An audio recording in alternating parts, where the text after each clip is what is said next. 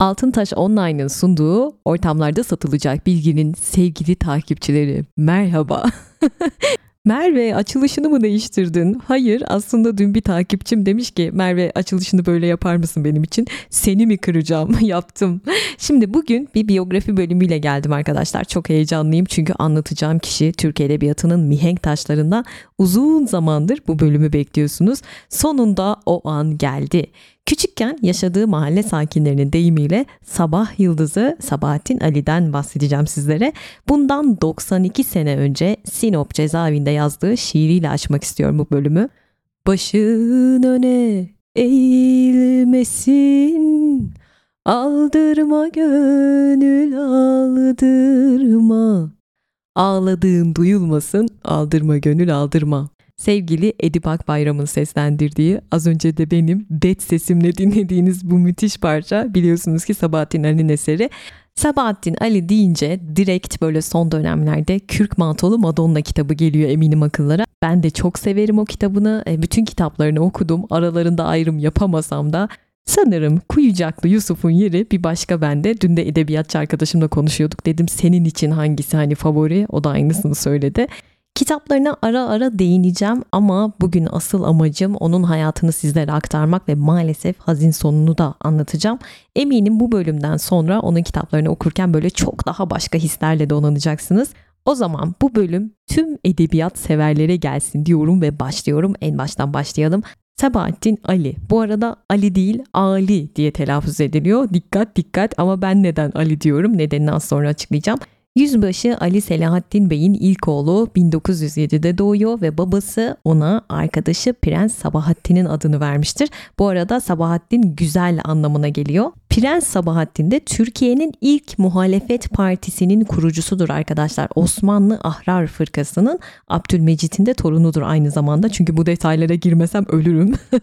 Neyse işte soyadı kanunu yürürlüğe girdikten sonra gidiyor babasının adını soyadı olarak almak istiyor. Aslında almak istediği e, soyadı Ali ama olmuyor. Çünkü nüfus memuru diyor ki özel adları yani Ali gibi isimleri soyadı olarak alamazsınız diyor. O da diyor ki o zaman Ali olsun hani bir şapka koyalım diyor ama nefret ediyor Ali denmesinden. Çünkü bir arkadaşına yazdığı mektupta bunu belirtmiş. Sakın diyor benim adıma Ali yerine Ali yazdırmasınlar. Ali adı kadar sinirlendiğim kelime azdır diyor. O yüzden ben de onun istediği şekliyle ona Ali demeyi tercih ediyorum arkadaşlar. Ali değil zaten Ali de diyemiyorum. tuhaf geliyor. Şimdi 25 Şubat 1907'de Edirne Eğridere'de doğmuştur Sabahattin Ali.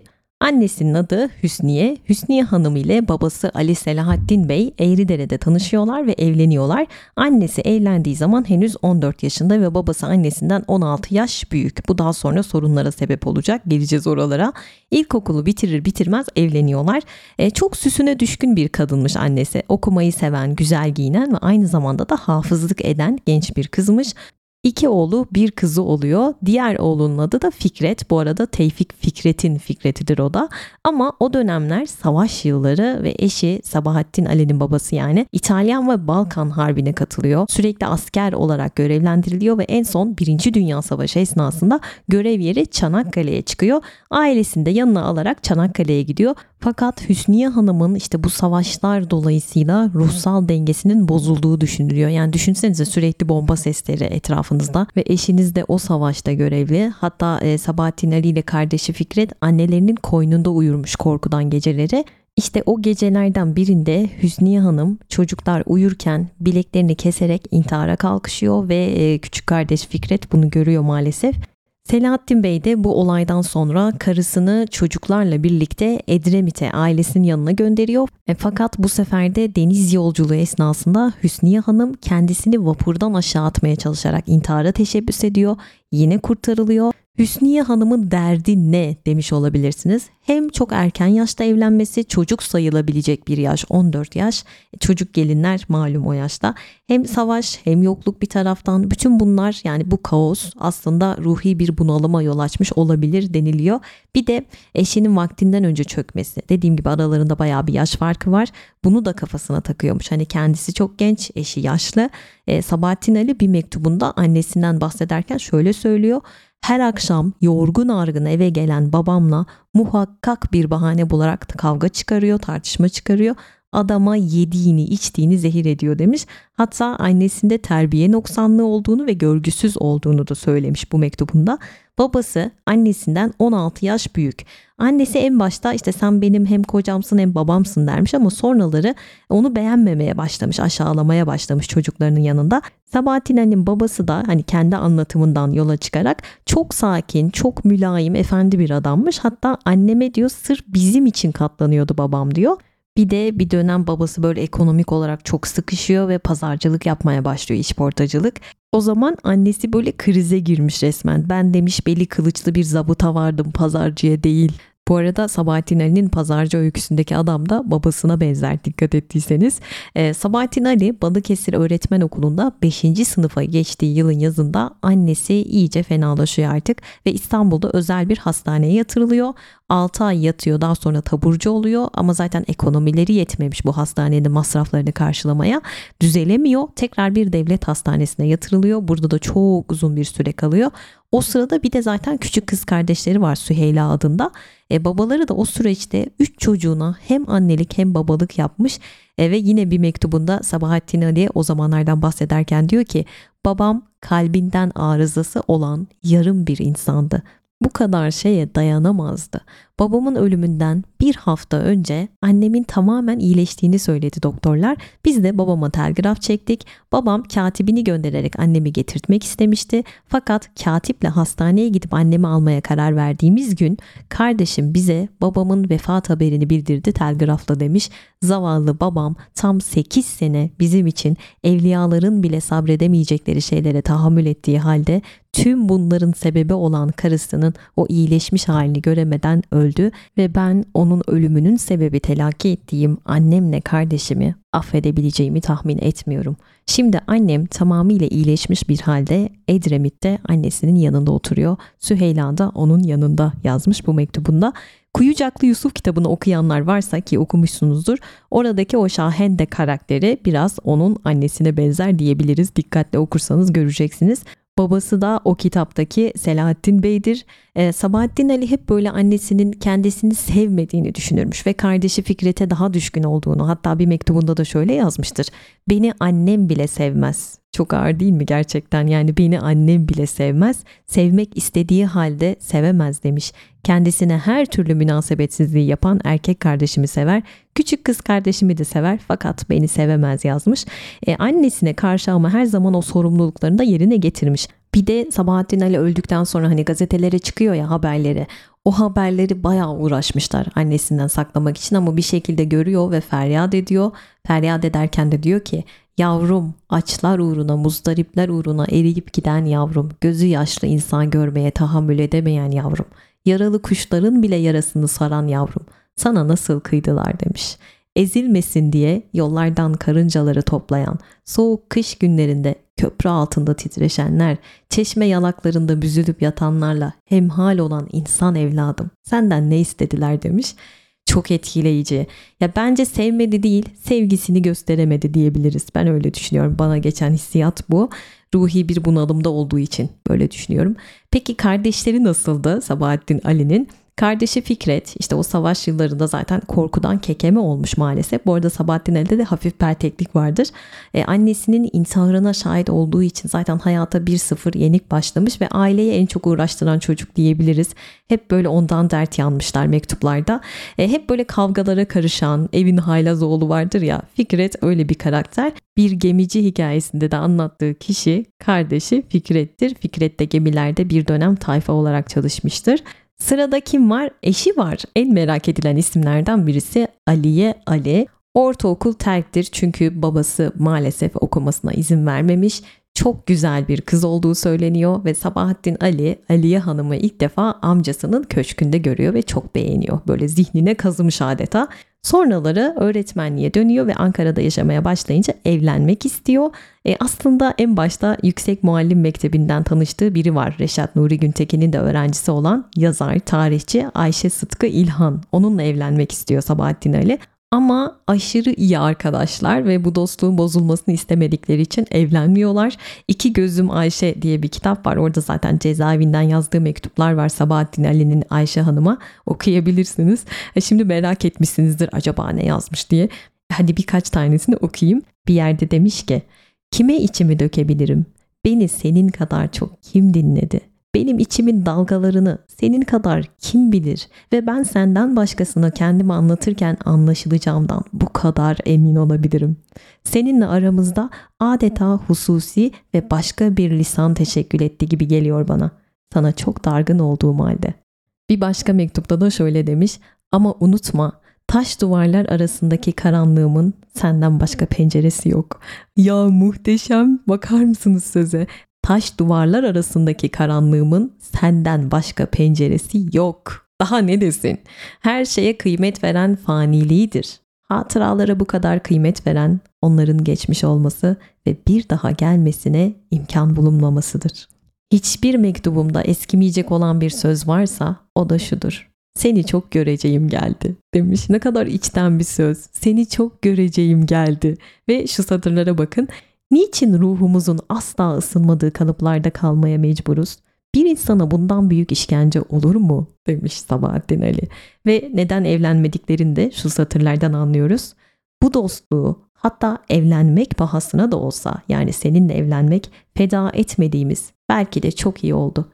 Bunları kendimi kandırmak için söylemiyorum hakikaten. Gerçekten böyle görünüyor bana. Sen ne fikirdesin? Ben de eminim ki sen evlensen, çoluk çocuk sahibi olsan ben senin için bugünkü Sabahattin olmaktan çıkmayacağım. Sen kocandan iyi beni, ben karımdan iyi seni anlayacağım. Gözlerinden öperim Ayşe demiş. İşte böyle yani sonuç olarak evlenmiyorlar. E, Ayşe Hanım daha sonra biriyle evleniyor ve mektupları saklamak durumunda kalıyor. Yıllar sonra eşi öldükten sonra işte bu mektuplar ortaya çıkıyor ve kitaba dökülüyor. Yani dediğim gibi sonuç olarak evlenmiyorlar ve Sabahattin Ali Aliye Hanım'la evlenmeye karar veriyor. Hani amcasının köşkünde gördüğü o güzel hanımefendiyle ve amcasının eşi Aliye Hanım'ın annesine bir mektup yazıyor. Bu isteklerini bildiriyor. Ama Aliye Hanım'ın babası Sabahattin Ali'nin polis tarafından fişlendiğini bildiği için bu evliliğin gerçekleşmesini istemiyor. Aliye Hanım Ankara'da yaşamayı zaten çok istemiş ve diretmiş ve başarmış da. O süreçte böyle ayrı ayrı şehirdeler ama sürekli mektuplaşıyorlar. Çok romantik mektuplar. İşte o mektuplardan birinde Sabahattin Ali şöyle yazmış nişanlısına. Beni düşündüğünü gösteren satırların kalbimin sana karşı olan bağlarını bin kat daha kuvvetlendirdi. Benim için dünyada her şey sensin. Bunun için benim de her şeyim senindir. İlk günlerde pek lüks yaşamasak da muhakkak ki seni dünyanın en mesut insanı yapmak için her şeyi yapacağım. Çünkü sen sevginle beni dünyada erişilebilecek saadetlerin en büyüğüne eriştirdin demiş. Yani şu mesajı alan bir kadın mutluluktan dört köşe değilse ben de bilmiyorum yani. Merve kaldı mı böyle aşklar sevgiler ya keşke biz de böyle sevsek aşık olsak evlensek dediğiniz biriyle umarım karşılaşırsınız. Ama bu ekonomide tabii evlenmek zor iş. Hani nişandı, düğündü, kınaydı, takıydı.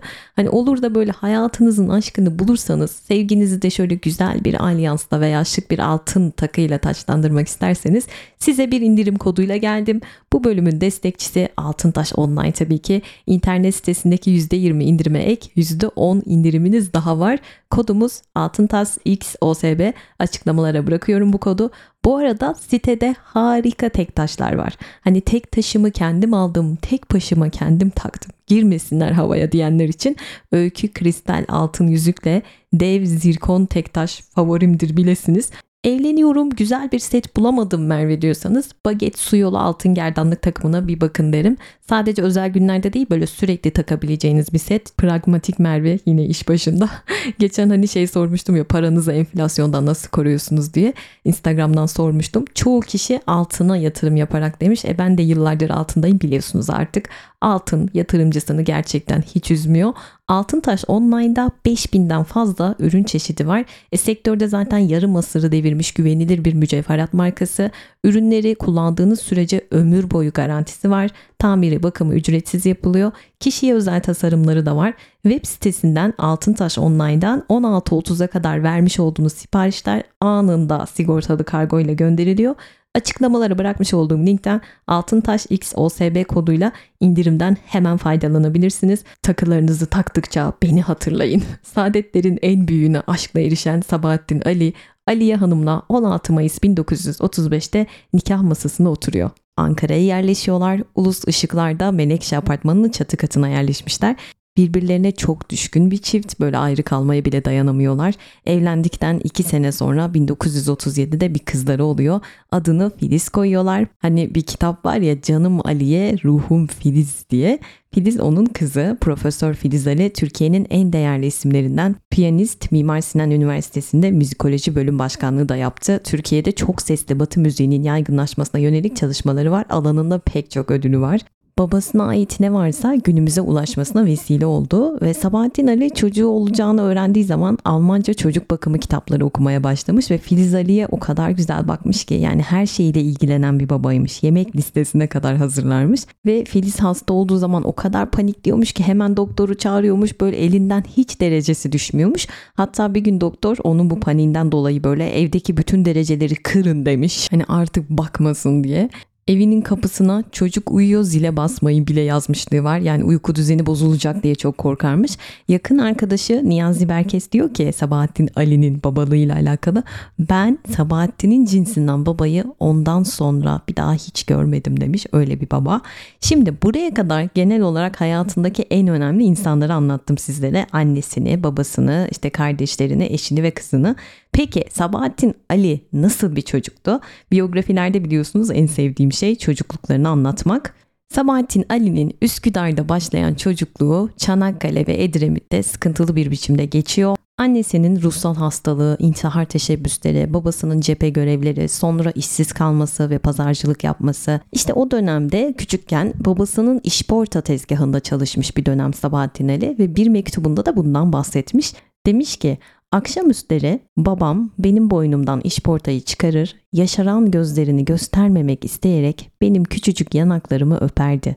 Ela gözlü, açık tenli, kumral böyle dalgalı saçları olan bir çocukmuş Ali ve mahallede ona bu yüzden sabah yıldızı derlermiş. Çok güzel bir çocukmuş. Biraz arkadaşlarından bahsedecek olursak zaten Kuyucaklı Yusuf'un baş kahramanı Yusuf, onun çocukluk arkadaşı Ali Demirel. Hatta Kuyucaklı Yusuf da Yusuf'un başına gelenlerden dolayı spoiler vermek istemiyorum. Çocukluk arkadaşı Ali Demirel'in Sabahattin Ali'ye böyle bir tavır aldığı söylenir. Bir de çocukluk arkadaşı Ali Demirel hep onu korurmuş, kollarmış zorbalık yapan çocuklara karşı. Çünkü Sabahattin Ali böyle hani bir köşeye çekilip kitap okumak isteyen bir çocuk ama arkadaşları hadi oynayalım falan diyor.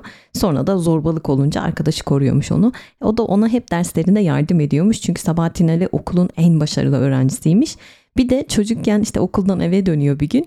Yolda yürürken bile kitap okumak gibi bir alışkanlığı var. Bir gün yine öyle yürürken seksek oynayan kızların böyle farkında olmadan oyununu bozmuş, çizgilerini bozmuş. Oyunu bozulan kızlardan biri de ona taş atmış sinirlenip. O sırada annesi de camdaymış ve olanların hepsini görmüş. Demiş ki al bu taşı sen de o kıza at demiş. Eline vermiş taşı. Sonra pencereden böyle gizlice bakmış ne yapıyor diye. Bir bakmış ki Sabahattin Ali böyle köşeyi döndüğü anda taşı yere bırakmış. Sonra geri dönmüş. Annesi de o kadar kızmış ki neden demiş karşılık vermiyorsun? Neden sen de taş atmıyorsun? Sabahattin Ali de annesine demiş ki onun da mı canı yansın anne? Yani o kadar ince ruhlu bir insan küçükken bile belli zaten. Bir gün babasının bir eri serçe yakalıyor, eve getiriyor. Kardeşi Fikret de hemen kafese koyuyor bu serçeyi ama Sabahattin Ali duramıyor hani o serçe o kafesteyken bir şekilde salıyor onları. Okul hayatı da bu arada bu çok farklı şehirlerde devam ediyor. Sürekli kesintiye uğraya uğraya işte Çanakkale, İzmir, Edremit, Balıkesir, İstanbul aksında gelip gidiyor ve okulda öğretmen olmadığı zamanlar tahtaya çıkarmış Sabahattin Ali ve öğretmenlik yaparmış. Zaten böyle bir hevesi varmış ve 1922'de Balıkesir Öğretmen Okulu'na başlıyor. Edebiyat hayatının tohumlarının atıldığı yerdir bu okul ve öğretmenine aşık oluyor. İlk aşkı öğretmeni kendisinden 10 yaş büyük ve okulda aldığı bir ceza nedeniyle mezuniyetine bir sene kala okul değiştiriyor İstanbul'a gidiyor. Buradan sonra da artık öğretmenlik mesleğine başlıyor. İşte Yozgat Cumhuriyet İlkokulu'nda başlıyor 1927 yılında. Yozgat'ı hiç sevmemiş arkadaşlar. Hep böyle bunaltılar içerisinde bahsediyor Yozgat'tan. Hatta Yat ve Uyu, Mefküreci, Bedbin şiirlerini burada yazmıştır. Bedbin şiirinde diyor ki Kimse baş çevirip de bakmayacak gebersem. Bilmem gönül ne cevap verecek şöyle dersen. Gayen ne manasız yaşayışta asersem böyle paçavra gibi ömür sürüklenir mi demiş. Bunu Yozgat'ta yazıyor. Zaten 1928'de İstanbul'a geri dönüyor. Ondan sonra da Almanya'ya gidiyor. Marif vekaletinin sınavını kazanıyor ve Alman edebiyatıyla burada bayağı haşır neşir oluyor. Çok mutlu günler yaşamış Almanya'da. Bir mektubunda diyor ki benim diyor talebeliğimin en güzel tarafı Almanya'daki tahsil hayatımdır diyor. Gerçekten biyografisini okurken o süreçte ne kadar mutlu olduğunu görüyorsunuz. Almanya'ya trenle giderken e, o sırada işte bazı Türk öğrenciler var trende. Melahat Togar isimli bir genç kızla tanışıyor. Onunla da aralarında bir yakınlık olmuş. Daha sonra mektuplaşmaları devam ediyor. Hani Almanya'da sürekli görüşüyorlar. Ama 1930'da Sabahattin Ali Almanya'dan geri dönmek zorunda kalıyor. Daha doğrusu gönderiliyor. Nedeni de işte o zamanlar yakın arkadaşı daha sonra düşman oldular biliyorsunuz. Nihal Atsız'a bir mektup yazarak anlatıyor. Mektubunda demiş ki Alman talebelerden biri ben geçerken işte bu parazit Türkleri buradan kovmalı diye sesleniyor Sabahattin Ali'ye. O da dönüp diyor ki biz sizin hükümetinize hükümetimiz tarafından verilen parayla okuyoruz burada. Biz parazit değiliz sözünü geri al diyor. Alman öğrenci sözünü geri almayınca Sabahattin Ali de okkalı bir tokat atıyor. Tabii okuldan atılıyor bu olaydan sonra. Memlekete geri gönderiliyor ilk trenle ve dönünce zaten Almancası çok iyi olduğu için Almanca öğretmenliğine atanıyor Aydın'a ve o süreçte toplumcu gerçekçi öyküler yazmaya başlıyor. Ve öğrencileri üzerinde çok etkili bir öğretmen, çok idealist. Derken asılsız ihbarlar sebebiyle 1931 yılında tutuklanıyor Sabahattin Ali. Olay da şu, erkek öğrencilerin dolabından Türkiye Komünist Partisi'nin Kızıl Gazetesi çıkıyor ve öğrenciler sorguda Sabahattin Ali'nin propaganda yaptığını söylemişler. İşte bu sebeple 3 ay hapis yatmıştır Aydın'da. Hapiste yatarken de çevresini çok dikkatle gözlemlemiş. Yani Anadolu insanını belki de ilk kez bu kadar yakından tanıma fırsatı bulmuş. Bir de Sabahattin Ali zaten çok gözlemci bir adam. İşte Almanya'ya gidiyor ya trenle. Her durakta ne gördüyse yollarda hepsini not etmiş. Böyle bir özelliği var. E zaten fotoğraf da çekiyor. Hani her şeyi bir kaydetme özelliği var. Ya yazıyla ya fotoğrafla. O yüzden hapiste yatarken de dediğim gibi çevresini gözlemliyor ve Kuyucaklı Yusuf'un temelleri burada atılmış diyebiliriz altyapısı. Bu arada filmi de var bu kitabın. E, Kuyucaklı Yusuf'ta bir söz vardır. Varlığı büyük boşlukları dolduracak mahiyette değildi. Fakat yokluğu müthişti cümlesi beni benden alır ve şöyle bir cümle de var. Perişan bir haldeydim. Fakat içimde kendimden bile sakladığım bir ümit vardı. Aslında daha çok yer var çizdiğim ama oralara girersek çıkamayız.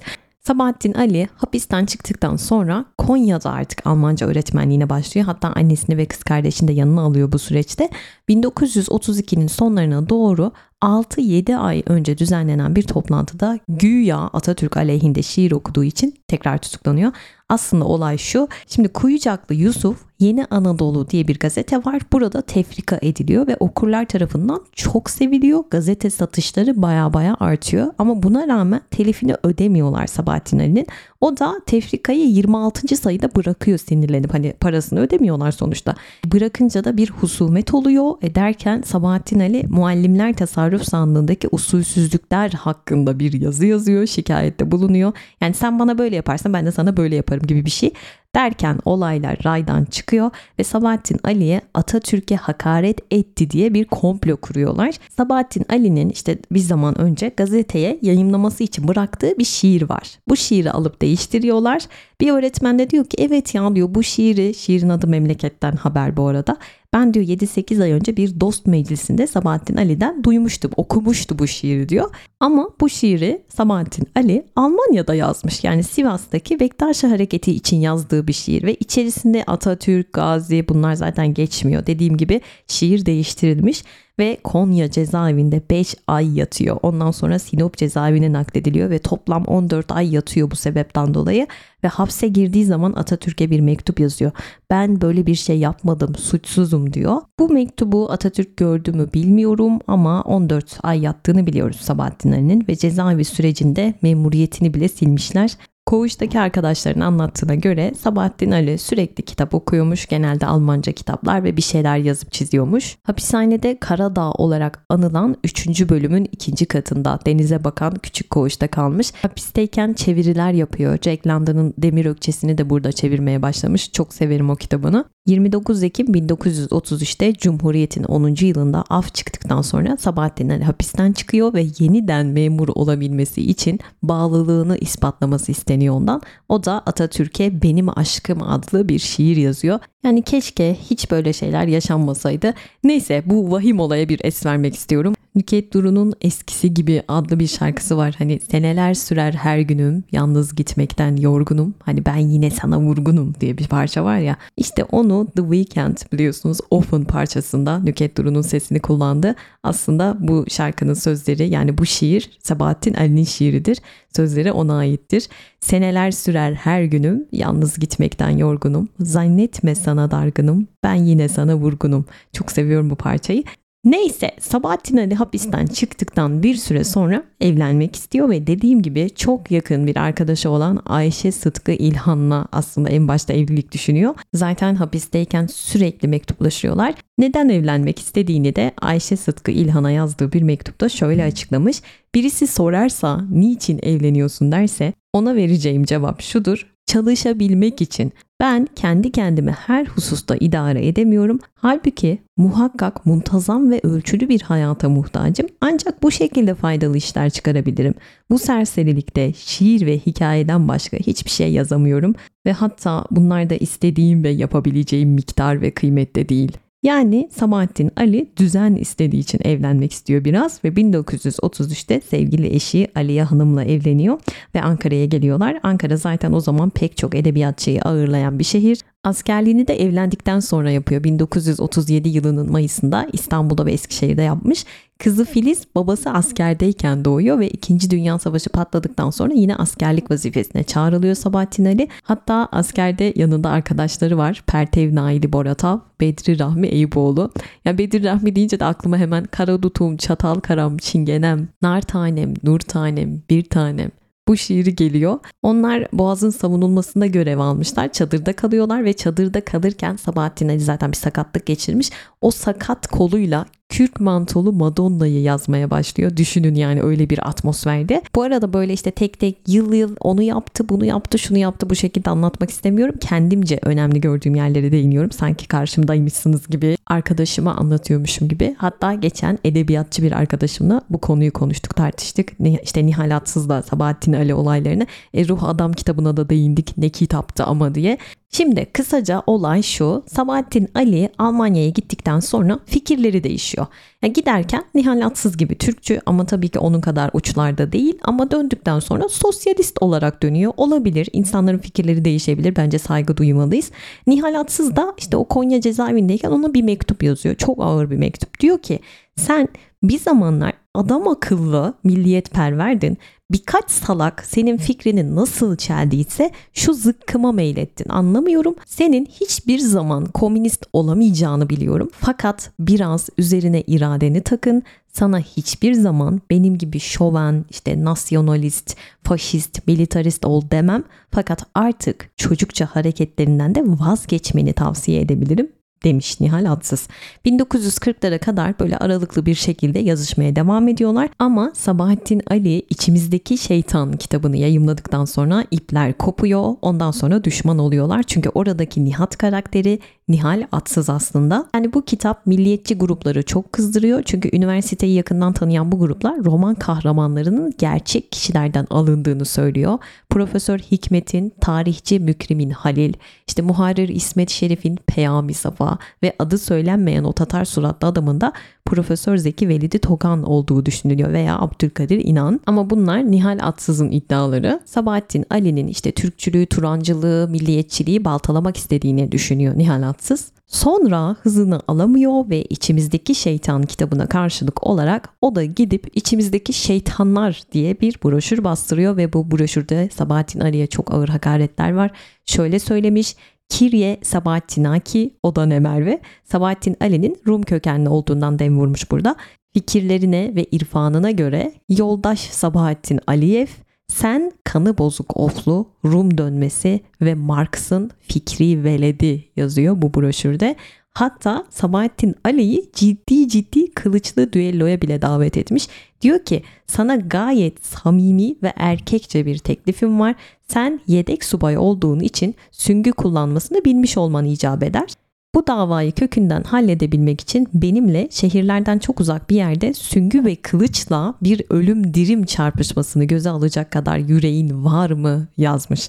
Sonra Sabahattin Ali tabii onu mahkemeye veriyor. Hakaret davası da açmış. Duruşmada o kadar yüksek bir tansiyon var ki bu arada işte o mahkemeye kadar atsız küfür mektupları yazıyor sürekli.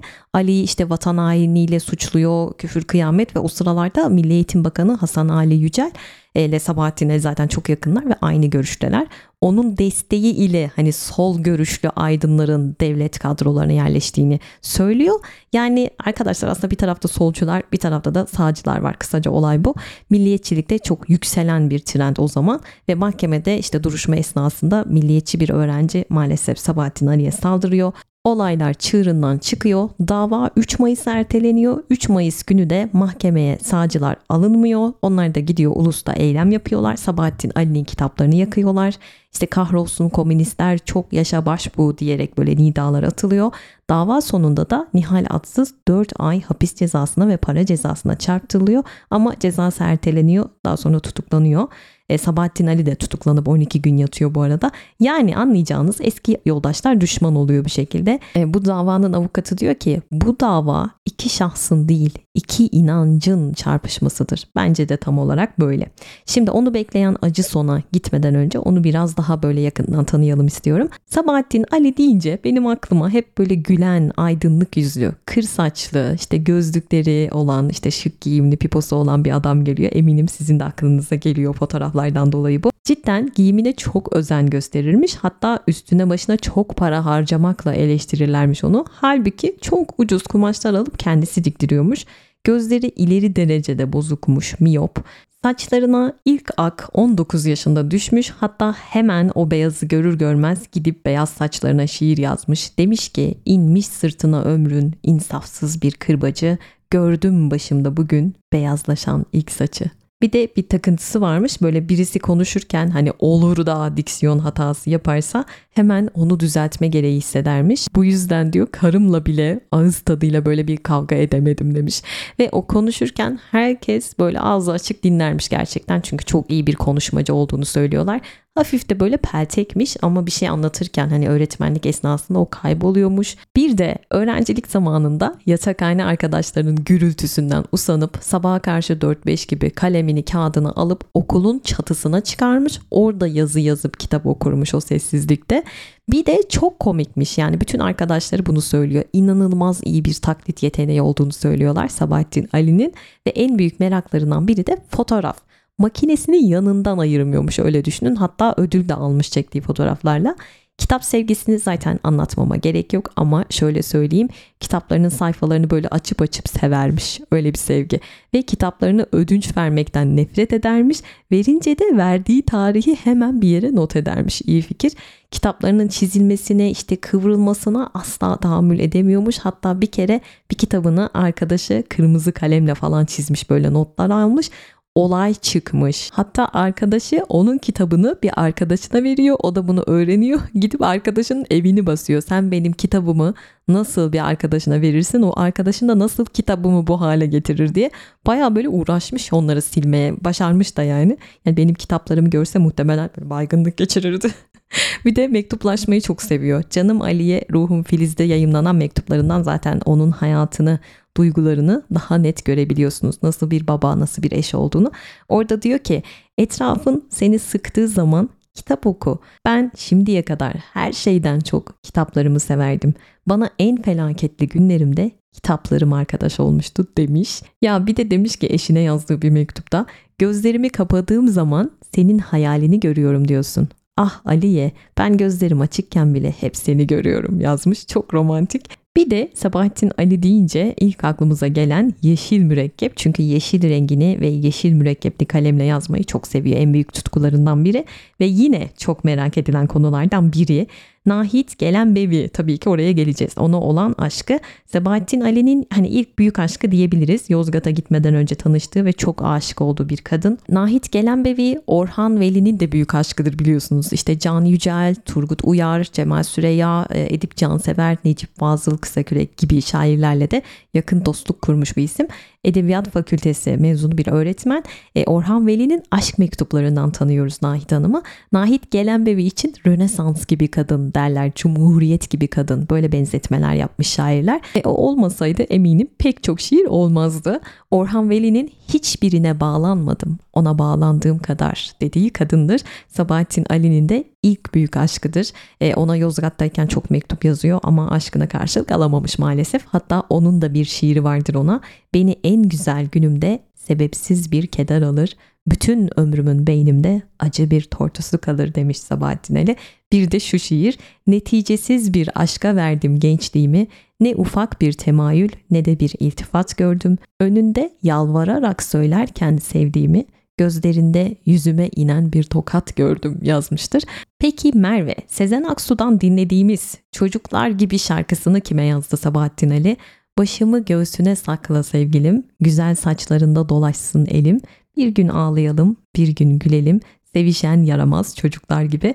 Bu şiiri de 1931 yılında Konya'da öğretmenlik yaparken aşık olduğu öğrencisi Melahat Muhtar'a yazdığı söyleniyor ama onunla evlenme isteği Melahat Hanım'ın babası tarafından geri çevrilmiştir. Şimdi biraz da romanlarından bahsetmek istiyorum. En çok merak edilen roman tabii ki Kürk Mantolu Madonna sanırım. Yani onun kim olduğunu merak ediyorsunuz. Yani bu konuda aslında ortaya pek çok iddia atıldı. Bir arkadaşı diyor ki eskiden Taksim'de Camlı Köşk diye bir yer vardı. Orada bir Macar orkestrası vardı. Orkestra kadınlardan kuruluydu ve Sabahattin bu kadınlardan biriyle arkadaş oldu.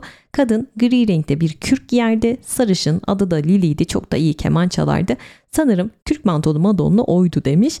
Bu beyefendinin bahsettiği kişi Ferdi Statzler'in eşi Lili Statzler olduğu düşünülüyor. Sabahattin Ali'nin Almanya'da birlikte okuduğu arkadaşı Melat Togar da benzer şeyler söylemiş.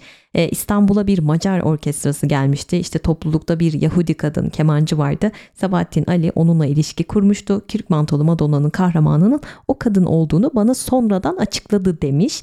Bir başka ihtimalde hani işte Konya'da öğretmenlik yaptığı sırada aşık olduğu birinden bahsettim ya Melahat Muhtar. O da olabilir diyorlar. E, çünkü onu uzun bir süre unutamamış, aklından atamamış. Bence değil. Bana sorarsanız Almanya'da tanıştığı bir kadın Kürk mantolu Madonna. Neden böyle düşünüyorum? Çünkü e, cezaevinden yazdığı bir mektup var Ayşe Sıtkı İlhan'a. Burada demiş ki Almanya'da Fräulein Puder isminde bir hatuna ziyadesiyle aşıktım demiş. O zamanlarda ise Berlin'de şu meşhur Deli Şarkıcı filmi oynamıştı ve oradaki Johnny Boy şarkısı herkesin ağzındaydı. Şimdi bunu mırıldanınca sisli ve yağmurlu teşrini evvel günlerinde 28 ile bu arada kadına 28 diyorlar Kürk Mantolu Madonna'ya hatta kitabın adı da 28 olacakmış sonra değişmiş. Müzelere veya sinemaya gidişim aklıma gelir. Yolda mütemadiyen kızcağızın yüzüne dalar önümü göremezdim. O da hafif bir tebessümle başını bana doğru çevirerek bu salaklığımı mazur gördüğümü anlatmak isterdi. Aşık olduğum kimseler arasında bana bu kadın kadar iyi muamele edeni olmamıştır parmağının ucunu bile koklatmadığı halde beni hiç kırmaz, aramızda genişlemeyen ve daralmayan muayyen bir mesafe muhafaza etmesini gayet iyi bilirdi demiş mektubunda daha ne desin. E, Kürk Mantolu Madonna kitabı da yani keşke hiç okumasaydım da tekrar okusaydım dediğim kitaplardan aynı zevkle okumak istediklerimden yaşattığı hisler yani dün gibi kalbimde. Bu arada yazıldığı dönem arkadaşları tarafından beğenilmiyor. Kürk Mantolu Madonna çok fazla romantik ve anlamsız bulmuşlar ama daha sonra 20 ülkede yayımlandı ve çevrildi milyonlarca satmış bir kitap. E, ama benim favorim Kuyucaklı Yusuf. Yani o da 1937 yılında mahkeme kararıyla toplatıldı halkı aile ve askerlikten soğutuyor diye. Yani e, yazdığı zaten pek çok şiir bestelendi biliyorsunuz. Göklerde kartal gibiydim Volkan Konak, Geçmiyor Günler Ahmet Kaya, Zülfü Livaneli'nin Leylim Ley, Çocuklar gibi Sezen Aksu, Melankoli, Nüket Duru, Aldırma Gönül, Edip Akbayram gibi gibi gibi. Çok da aşık olan bir adam Sabahattin Ali bir mektubunda yine Ayşe Hanım'a yazdığı bir mektup diyor ki Bende aşk mıknatısiyet gibi bir şey. Daima mevcut. Yalnız mıknatısa yapışan cisimler değişiyor demiş yani birazcık çapkın. E, Sabahattin Ali şiirden yazarlığa geçiyor. Hani net bir geçiş yapmasını sağlayan isimlerden biri de Nazım Hikmet'tir. Nazım Hikmet beğeniyor Ali'nin yazılarını. Bu gençte ışık var diyor onu gördükten sonra. Onun ilk yazısını okuduktan sonra ve Sabahattin Ali toplumcu gerçekçi bir yazar biliyorsunuz. Nazım Hikmet de öyledir. İşte Yaşar Kemal, Kemal Tahir, Orhan Kemal, Fakir Baykurt bunlar benim çok sevdiğim yazarlar. Yani okurken en keyif aldığım yazarlar, toplumcu gerçekçiler. E zaten Sabahattin Ali'nin kitaplarını bu kadar sevme sebebimi daha önce bahsetmiştim. 18 kitap, 18 yazar bölümümde. İnsan psikolojisini o kadar iyi tahlil ediyor ki ve çok derin, çok ruha dokunan bir yanı var yazdıklarının. Bir de o karakterlerle ben sanki gerçekten oradayım, aynı masadayız, oturuyoruz, aynı duyguları hissediyoruz. Yani duygudaş yapıyor beni o okuduğum insanlarla. O çok hoşuma gidiyor. Çok da zor bir şeydir o kitabın içerisine sokmak okuyucuyu. Yavaş yavaş sona gidiyoruz artık. Sabahattin Ali Nihal Atsız'da olan o davasından sonra memuriyetten uzaklaştırılıyor. Ne yapacak artık? Hani gazetecilik yapayım diyor. İstanbul'a gidiyor. E daha sonra işte çalıştığı gazete e, sıkıntıya düşüyor. Tan gazetesi saldırıları oluyor. O da işsiz kalıyor o dönem ve 1947'ye kadar Aziz Nesin ve Rıfat Ilgaz'la birlikte Marco Paşa dergisini bilirsiniz. Orada yazmaya başlıyor. Türk basın tarihinin en yüksek tirajlı yayınlarından siyasi bir mizah dergisidir. E, bu derginin adındaki paşa da hani İsmet Paşa'ya gönderme yapıyor diye kapatılmıştır. Bir sürü isim alıyor sürekli isim değiştiriyor. Halbuki bence hani deyimlerin hikayelerinde size Marco Paşa'nın hikayesini anlatmıştım hatırlarsanız. Hani derdini git Marco Paşa'ya anlat olayı. Bana o gibi gelmişti bilmiyorum. Bu derginin başyazarı da Sabahattin Ali ve dolayısıyla sürekli gözaltına alınıyor. E, 1948'de cezaevine giriyor. 3 ay sonra çıkıyor. E, çıktıktan sonra işsiz kalıyor ve artık hiçbir gazete, hiçbir dergi onunla çalışmak istemiyor. Korkuyorlar çünkü. O da e, son çare olarak yurt dışına gitmeyi planlıyor. Pasaport için müracaat ediyor fakat reddediliyor. Yasal yolla gidemeyeceğini anladığı için kaçak olarak gitmeyi planlıyor ve kendisini Bulgaristan üzerinden Avrupa'ya geçirecek kişi yani bunu geçirmeyi vaat eden kişiyle anlaşarak yola çıkıyorlar. Sınırı geçtikten sonra beraber yolculuk yaptığı şahıs tarafından milliyetçi gerekçeler sebebiyle maalesef öldürülüyor vahşi bir şekilde. Milli duygularım tahrik oldu diyor öldüren kişi ifadesinde. E, Naşı'da bir çoban tarafından ormanlık bir alanda bulunuyor maalesef 16 Haziran 1948'de kimliğini bile tespit edememişler. E, o günün gazetelerine bir göz atarsınız daha sonra olaylarla ilgili hala tam net olarak bir açıklığa kavuşmuş değil. Buraları gerçekten anlatmak bile istemiyorum. Çok üzgünüm. O zaman bu podcast'imi onun Kürt mantolu Madonna'sından en sevdiğim şu cümlelerle kapatmak istiyorum.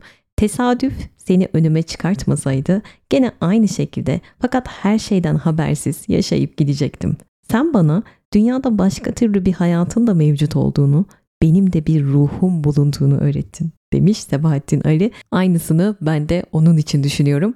Bu dünyadan çok güzel bir insan geçti Sabahattin Ali. Onu buradan sevgi, saygı ve özlemle anıyorum. Bu bölüm destekçimiz Altıntaş Online'ın birbirinden güzel ürünleri incelemek isterseniz açıklamalara bırakmış olduğum linke tıklamanız yeterli. Sitedeki %20 indirime ek bizim de %10 indirimimiz var. Bize özel indirim kodumuz altıntas x osb zaten açıklamalarda bulacaksınız bu kodu. Bu cuma ve bu cumartesi yeni bölümler gelecek. Beni her nereden dinliyorsanız şu anda takip etmeyi ve bildirimlerinizi açmayı unutmayın. Beni Instagram'da takip etmek isterseniz de açıklamalara bir adres bırakıyorum. Merve biz de buradayız ve seni dinliyoruz demek isteyenler bana bu adresten ulaşabilir. Kendinize iyi bakın, hoşçakalın, bay bay.